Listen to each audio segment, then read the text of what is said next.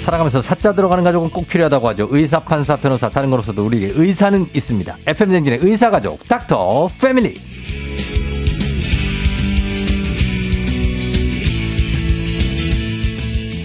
자, 오늘부터 금요일로 자리를 옮겼죠. 예, 월요일에 이제 배바지 씨가 왔고, 금요일에 어, 닥터 패밀리가 왔습니다. 매주 다양한 분야의 선생님들과 함께 얘기를 나눠보는 닥터 패밀리. 오늘은 어, 차분해 보이지만 그거는 여러분이 속고 있는 겁니다. 알고 보면 끼가 엄청 넘치는 분, 소아청소년 정신건강의 약간 박소영 선생님 어서 오세요. 안녕하세요. 예. 네, 차분한 박소영입니다. 그 저기 예 너무 조신하게 항상 이렇게 하시니까 네. 뭐 성격은 바뀌기도 하는 거니까요. 아, 그렇죠. 근데 이제 네. 원래 내 태어날 때 갖고 있던 그 본성 네네. 요런 게 이제 크면서 네. 좀 많이 바뀌기도 하나요 이렇게 선생님처럼? 어, 기질이라는 건 타고나는 건데, 이제 네. 성격은 또, 어, 이렇게 성숙하는 거잖아요. 어. 그래서 이제 상황에 맞게, 아. 어, 이렇게 저 오늘은 또 전문가로서, 아, 네, 그래. 차분하게. 차분하게. 네네네. 어, 그. 참. 그래, 뭐, 그럴 수도 이제, 예, 그쵸. 이제 보면은 의사 선생님들도 이제 다른 데서 보면은 또 굉장히 또 활발하시고. 아, 그렇죠. 쾌활하신 네, 분들도 네. 많더라고요. 네. 예, 그러니까 저희를, 어, 뭐, 삼초 김사랑이라는 또 별명도 있으시니까. 네. 아무래도 함부로 하기가 좀 힘들겠죠. 그쵸? 예, 점점 힘들어지고 상황이. 있으니까요. 예, 네네. 이거 이러다가 어떡하지? 이거 내가 마스크를 평생 얼굴에 붙이고 살아야 되는 건가? 이런 압박감들. 어, 어. 네. 괜찮죠? 네, 예, 괜찮습니다. 알- 알겠습니다. 네네네. 예. 자, 요, 요, 요 오늘은 요 얘기를. 요즘 어딜 가나 이 드라마 얘기를 많이 하는데 사실은 저는 이 드라마를 제가 어, 다 보지 못해서 아, 네네네. 잘 못, 못 이해해 주세요. 네. 못, 못 보는 사람들도 있잖아요. 아, 그렇죠? 그렇죠. 네. 예. 이상한 변호사 우영우. 네네. 우영우의 어, 우영우 캐릭터가 이 자폐 스펙트럼 장애를 가진 천재 변호사 맞습니까? 어, 네, 예. 맞습니다. 선생님도 드라마 보시나요? 네, 저도 최근에 보기 시작했어요. 음. 어, 워낙 주변에서 많이 물어 보셔가지고, 보- 보시니까? 네, 예. 보호자분들도 얘기를 하시고, 그래서 어, 보일 수밖에 없었죠. 저는 저희 아내가 보고 있더라고요. 아, 네네네. 네, 그래서 어 저거를 여기서도 보는구나. 네네. 제 일은 딴, 나, 딴 세상이에요. 아, 되게 저는- 재밌던데요, 근데? 아, 그래요? 네네. 어, 집에서 TV를 잘 못 봐서. 아, 그래서 오늘 닥터 패밀리 주제가 이 우영우가 갖고 있는 자폐 스펙트럼 장애인데 여기에 대해서 얘기를 한번 나눠보도록 하겠습니다. 네. 과연 어떻게 생기게 된 건지. 이 드라마 캐릭터가 자폐 스펙트럼 장애를 가졌고 또 기억력이 엄청나게 뛰어난 천재적인 재능을 가진 네. 예, 그런 캐릭터인데 네. 암기력이 좋다. 우리가 갖고 있는 약간의 뭐 선입견? 네네. 편견이 왜 자폐 스펙트럼이 있는 친구들은 뭔가 천재적이고 네네네. 모든 걸 다 외우, 외우고 네, 있고 네네. 이런 게 그 특성이 맞습니까? 아, 특성은 아니죠. 근데 이제 보통 미디어나 영화에서는 자폐 네. 스펙트럼 장애를 가진 친구들 중에서 음. 굉장히 특별한 스킬을 가진 사람들에 대한 영화를 음. 네. 많이 만들다 보니까 예, 예. 이제 대중들이 느끼시기에는 그게 이제 특성이라고 느끼는데 사실 자폐 스펙트럼 장애 안에서 음. 네. 한반 정도는 어. 지능이 이제 평균 이하 이고 이제 반 정도는 또 네. 평균 이상의. 지능. 아. 그 중에서 이제 이렇게 어떤 특정한 재능을 가진 걸 서번트 신드롬이라고 하는데 네. 예. 어 그거는 이제 10% 이하가 됩니다. 아, 완전히 천재적인 재능을 가진 건 어, 100 중에 10 정도. 자폐 스펙트럼 장애 중에서도 네. 어, 10% 이하인 거죠. 아, 그 아이들 중에서 이제 네네. 10 정도가 된다. 네네. 알겠습니다. 그리고 그 드라마를 보면은 거기에서 그 어린 영우가 네네. 몸을 앞, 옆, 양옆으로 막 흔들흔들 왔다 갔다 하는 장면이 네. 나오는데 그것도 흔한 증상 중에 하나입니까? 네, 그거는 흔한 증상 중에 하나고 예. 이제 용어로는 상동 행동이라고 하는데요. 상동 행동. 네, 그 어. 반복적이고 제한된 행동이나 네. 흥미, 뭐 관심사 이런 거를 상동 행동이라고 하는데 어. 그게 이제 운동으로 나타나면은 뭐 손을 이렇게 움직인다든지 어. 아니면 영우처럼 이렇게 움, 이렇게 옆으로 양옆으로 한다든지 움직인다든지. 예. 그리고 이제 우영우 변호사가 음. 컸을 때는 김밥을 엄청 좋아, 아, 김밥만 좋아하고 네. 고래에 완전 빠져 있는 거. 한, 개- 한 개에 막 빠지는 거. 네, 그게 이제 제한된 관심사인 아. 거죠. 그래서 그것도 상동 행동의 일종이라고 볼 수 있습니다. 그래요. 그리고 어릴 때는 왜 그 아이가 아예 말을 좀 늦게 하거나 하지 네. 않아서 네네. 부모가 걱정할 때 요것도 자폐 스펙트럼을 의심할 수 있는 증상인가요? 어, 부모님들이 발달 지연을 의심할 때 가장 먼저 발견하는 사인이 언어 지연인데요. 네. 근데 언어 지연 자체는 자폐 스펙트럼 장애를 진단하는 기준은 아니에요. 음. 왜냐하면 이제 말을 잘하는 자폐 스펙트럼 장애도 있기 때문에. 예, 예. 근데 이제 언어 지연인 친구들이 꽤 많이 있죠. 자폐 아, 스펙트럼 많이 장애 있고. 중에서. 네. 그리고 근데 그거는 이제 어, 이렇게 단정 지을 수는 없다는 얘기죠. 네, 네. 다릅니다. 예. 단순한 언어 지연이 훨씬 많기 때문에 아. 언어 지연이 있다고 다 자폐 스펙트럼 장애는 아니다. 그렇죠. 네. 예. 그리고 극 중의 인물이 고래를 굉장히 좋아해서 네네. 네. 뭐 거기 뭐, 뭐 흰긴 수염 고래, 뭐또 네, 혹등고래, 뭐 네네. 돌고래, 네네. 고래 박사 수준인데 네.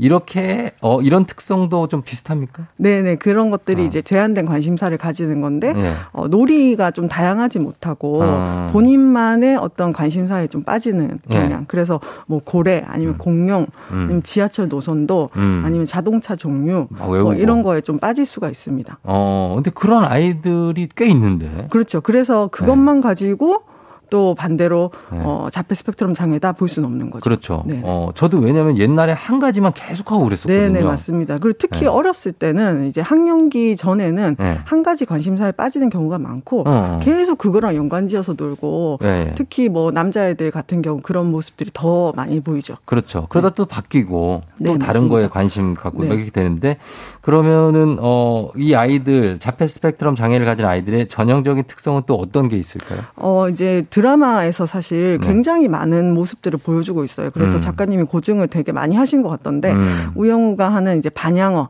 다른 사람 말을 반향어? 그대로 따라하는 거. 아. 어, 이제 에코 메아리처럼 그대로 따라하는 걸 반향어라고 음. 하거든요. 음. 이제 그런 모습, 그다음 뭐 김밥만 집착하는 거, 그다음 어. 좀 눈치 없는 거. 어. 그러니까 사회성이 부족한 게 자폐 스펙트럼 장애의 가장 큰 특징이기 때문에 네. 상대방의 마음을 읽지 못하고 어. 뭐 문자 그대로 해석을 한다든지 아. 이런 모습들이 이제 특징적인 거죠. 융통성이 없고 약간 네. 고지식하게 그냥 어, 그렇게 보일 수 있습니다. 보일 수가 있는 네네. 네. 그런 특성이 있습니다.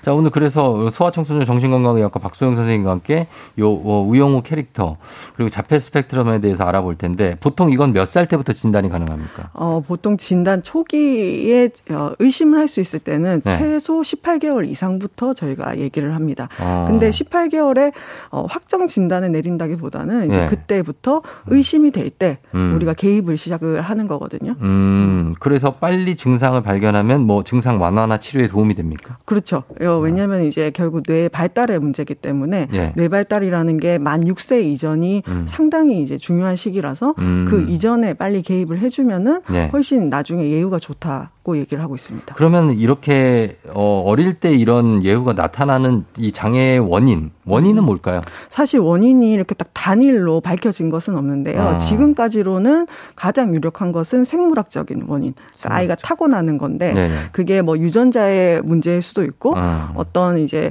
발달 과정에서 신경회로의 문제일 수도 있고 음. 그런데 아직까지는 음. 명확하게 뭐 이거다, 음. 뭐 이거다 이렇게 볼 수는 없어요. 음. 근데 그렇죠. 이제 선천적인 것이 훨씬 훨씬 더 유력하게 얘기를 하고 있습니다. 영유아 검진을 통해서도 이게 나타날 수 있습니까? 영유아 검진이 상당히 잘 돼 있어요, 우리나라가. 아, 그래서 어, 영유아 검진으로 어, 상당히 많은 부분을 걸러낼 수 있기 때문에 네. 그리고 24개월 영유아 검진에서는 네. 이게 눈 맞춤이나 어. 뭐 호명 반응에 어. 대한 또 체크하는 부분이 있어요. 아, 근데 예. 항목이 되게 작기는 하지만 음. 거기서 조금 걸린다 하면은 꼭 음. 이제 진료를 보시는 게 좋죠. 음. 소아정신과 진료. 단순히 뭐 시력 검사하고 뭐 혈액 검사 이런 게 아니라 이런 것도 체크를 한다는 거죠. 영유아 검진에서. 네네. 영유아 검진에서 이제 음. 문진표에서. 어, 어, 그래요? 네. 체크리스트 같은 게 있으니까 뭐 아, 부모님이 만약에 집에서 네네. 어, 우리 아이를 관찰하다가 네. 그런 뭐 자폐 스펙트럼의 특징을 발견할 수 있는 그런 체크리스트 같은 게 있나요? 체크리스트들이 인터넷에서 네. 많이 돌아다니는데 네. 사실 이게 자폐 스펙트럼 장애잖아요. 그렇죠. 스펙트럼이라는 말이 굉장히 다양하다는 뜻이거든요. 어, 그래서 자가 진단이 상당히 어렵습니다. 음. 그래서 인터넷에는 사실 잘못된 정보 정보도 많고 맞아요. 그리고 되게 특이한 케이스들도 많이 올라오기 때문에 어. 그거를 보고 부모님이 뭔가 자가로 진단을 내리시는 거는 상당히 좀 어렵고요. 음. 대신에 이제 두 돌 정도 됐을 때 네. 우리 아이가 어 뭔가 의사소통 하려는 시도가 별로 없다. 음. 그렇다고 하면은 이제 전문가를 만나 보시는 게 필요하죠. 음. 어, 그러니까 아까 언어 지연 얘기했는데 우리가 네. 단순하게 언어만 늦은 애들은 어, 의사소통을 하려고 하니까 막 손짓, 발짓. 음. 우리가 외국에 나가면은 막, 어, 배고파요. 아니면 음. 머리 아파요. 이런 식으로 하잖아요. 네네. 그런 제스처들이 거의 없다. 어. 그러면은 이제, 어, 소아정신과 전문의를 만나보는 게 필요하죠. 어, 그래야 된다. 아이가 네. 이제 상호 인터랙션이 없고. 네네. 그냥 뭐, 예, 상호적인 어떤 그런 교환, 소통이 네네, 없으면. 맞습니다. 그러면 이 자폐 스펙트럼을 가진 아이들이 있잖아요. 네. 이 아이들이 우리와 함께 사회에 적응해서 잘 살아갈 수 있도록 도와주려면 어떤 치료를 합니까?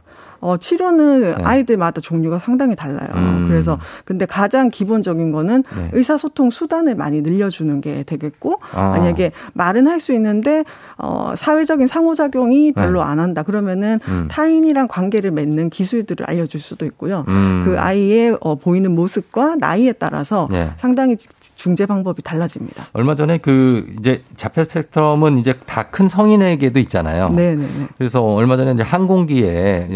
어머니가 이제 다 큰 아들을 네, 네. 데리고 탔다가 아이가 이제 계속 잊지 못하고 왔다 갔다 아, 하고 이제 승객들 좀 불안하고 하니까 항공사 측에서 판단해서 이제 다시 내려서 하기하게 만든 사건이 있었거든요.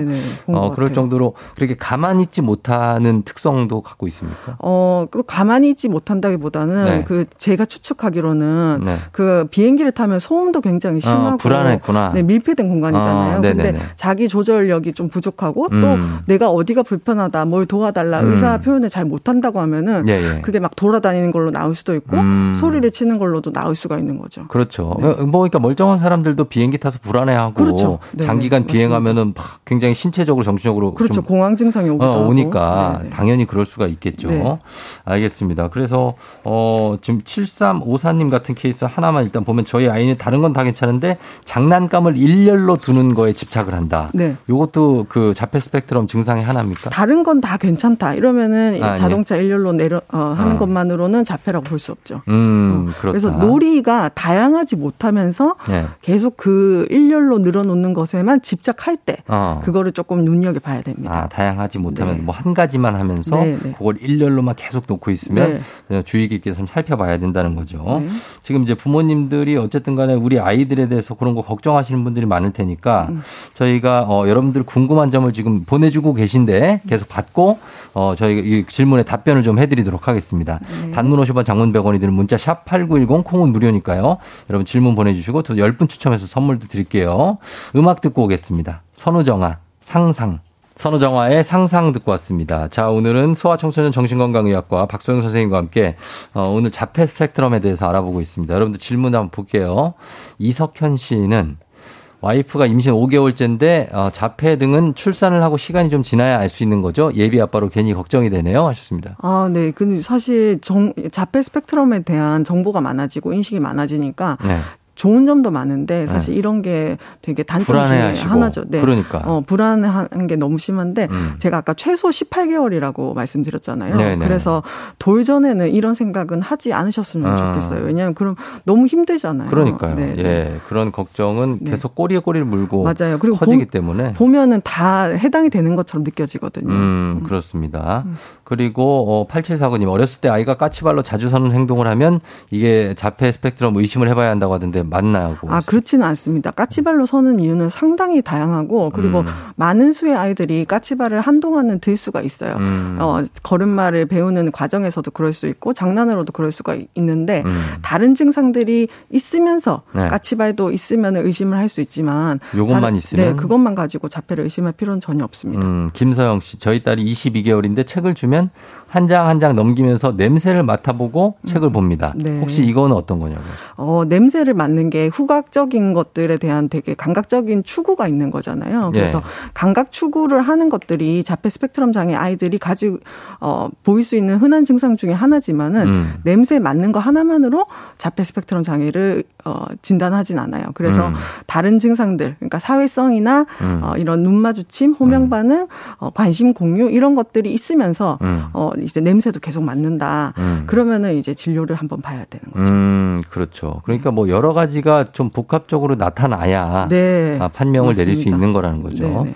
어, 최인재 씨가 여 기도 단계가 있냐고 그리고 네. 어, 자폐 스펙트럼 있는 사람도 사회생활이 가능하냐고 네. 했습니다. 자폐 스펙트럼 장애라는 말이 스펙트럼이라는 말이 정말 다양하다는 뜻이에요. 그래서 음, 음. 어, 이제 말을 아예 못 하시는 분들도 있고 네. 이제 우영우 변호사처럼 말을 네. 굉장히 잘하고 기능적으로도 잘잘 상, 생활하는 사람이 있습니다. 음. 그렇기 때문에 당연히 자폐 스펙트럼 장애를 가졌다고 해도 음. 생활을 할 수가 있습니다. 어, 생활을 할 수 있고 직장 네. 생활도 할 수 있고. 네, 그 기능에 따라서. 어, 그렇습니다. 네. 어, 김보순 씨가 경계성에 있는 아이들은 조기에 치료하면 정상 범주로 네. 돌아올 수 있냐? 그 경계성이라는 게 지능을 얘기하시는 건지 자폐 스펙트럼 장애 경계성을 얘기하시는 건지. 어. 근데 자폐 스펙트럼 장애에서는 경계성이라는 단어는 안 써요. 그래서 음. 자폐 스펙트럼 장애인데 아마도 증상이 경 미한 경우를 말씀을 하시는 것 같은데 음. 그럼 경미한 경우라고 하면은 이제 잘 도와주면은 뭐 나중에 한 초등학교 들어가서부터는 주변에서는 음. 전혀 알지를 못하는 경우들도 꽤 있죠. 음, 그렇고 양피곤님이 색칠 공부하다가 조금만 삐져나와도 불같이 화를 내는데 검사해봐야 되냐고 하습니다 어, 이것만 있으면 아이들이 이런 경우는 꽤 있어요. 많죠. 어, 네, 뭐 네. 뭐 색칠 공부하다가 아니면 스티커 붙이다가 어. 신발 신다가 네. 내가 생각한 것대로 안 되면은 어. 감정을 조절을 아직은 잘 못하니까 음. 불같이 화를 낼 수가 있어서 이런 것들은 잘 어, 도와주시면 될 것 같습니다. 도와주면 나아지고요. 네. 예, 6715님 혹시 이름을 불러도 부모를 쳐다보지 않고 스킨십을 싫어하는 증상. 네. 요것도 의심 증상이요. 어, 이름을 불러도 부모를 쳐다보지 않는 것이 호명 반응의 부재. 네. 그러니까 자신의 이름을 불렀을 때 일관적으로 반응하지 않는 것은 음. 자폐 스펙트럼 장애를 조기에 발견하는 가장 중요한 사인 중의 하나입니다. 음. 그래서 근데 뭔가 집중하고 있어서 안 음. 보는 것이 아니라 네. 그냥 타인이 나를 부르는 것에 대해서 큰 관심 이 없는 거. 어. 그게 일관되게 나타날 때는 음. 진료를 한번 보시는 게 좋습니다. 음, 부르는 걸 인지했지만 네. 크게 뭐 쳐다보거나 하지 않고 부르는 그냥. 걸 인지 못하는 경우도 꽤 많아요. 아, 못하는 경우도 있다. 네 네. 알겠습니다. 예 그리고 어 김예지 씨가 ADHD랑 자폐랑 겹치는 증상이 많냐고 했습니다. 아, 네. 고기능 자폐 스펙트럼 장애 그러니까 지능도 높고 말도 잘 하는 친구들 중에서 음. ADHD ADHD를 가진 친구들이 꽤 있고요. 네. 그리고 두 개가 구분이 안 되는 경우가 많이 있습니다. 그래서 이거는 구분하는 것은 상당히 좀 어, 힘든 작업이어서 어. 정신과 전문의를 만나서 해야 되는 부분이죠. 그래요. 알겠습니다. 자, 어, 이렇게 어, 보면은, 그리고 6015님이 부모가 양육을 소홀히 해서 발달이 늦어지면 후천적으로도 생길 수가 있냐 하셨습니다. 어, 부모 때문에 그렇지는 않고요. 만약에 네. 부모가 아이를 너무 방치해서 아이가 음. 어, 발달이 느리다 하면은 적절히 도와주면 빨리 좋아집니다. 음, 좋아질 수 있다. 네. 알겠습니다. 오늘은, 어, 이렇게 알아봤는데, 뭐, 개괄적으로 알아봤고, 여러분들 질문 다 소화를, 많이 질문이 들어왔는데 다 소화를 못 해드려서, 네. 어, 여기까지만 하도록 하겠습니다. 아, 네. 제가 네, 마무리 그 유튜브 중에 유튜브를 진행을 하고 있는데, 음, 그 안에서 자폐 스펙트럼 관련된 체크리스트랑 음. 내용들을 많이 올려놨어요. 그래서 네네. 유튜브에서 우리 동네 어린이 병원에 검색을 하시면은 음. 그 안에 어, 자폐 관련돼서 상당히 많은 자료들을 올려놨으니까 네. 그걸 한번 보시면 좋을 것 같습니다. 알겠습니다. 자 오늘 자 선물 받으실 분들 조우종의 FM 대행진 홈페이지 선곡표에 명단 올려놓도록 하겠습니다. 박선생 선생님 오늘 고맙습니다. 네, 감사합니다. 네.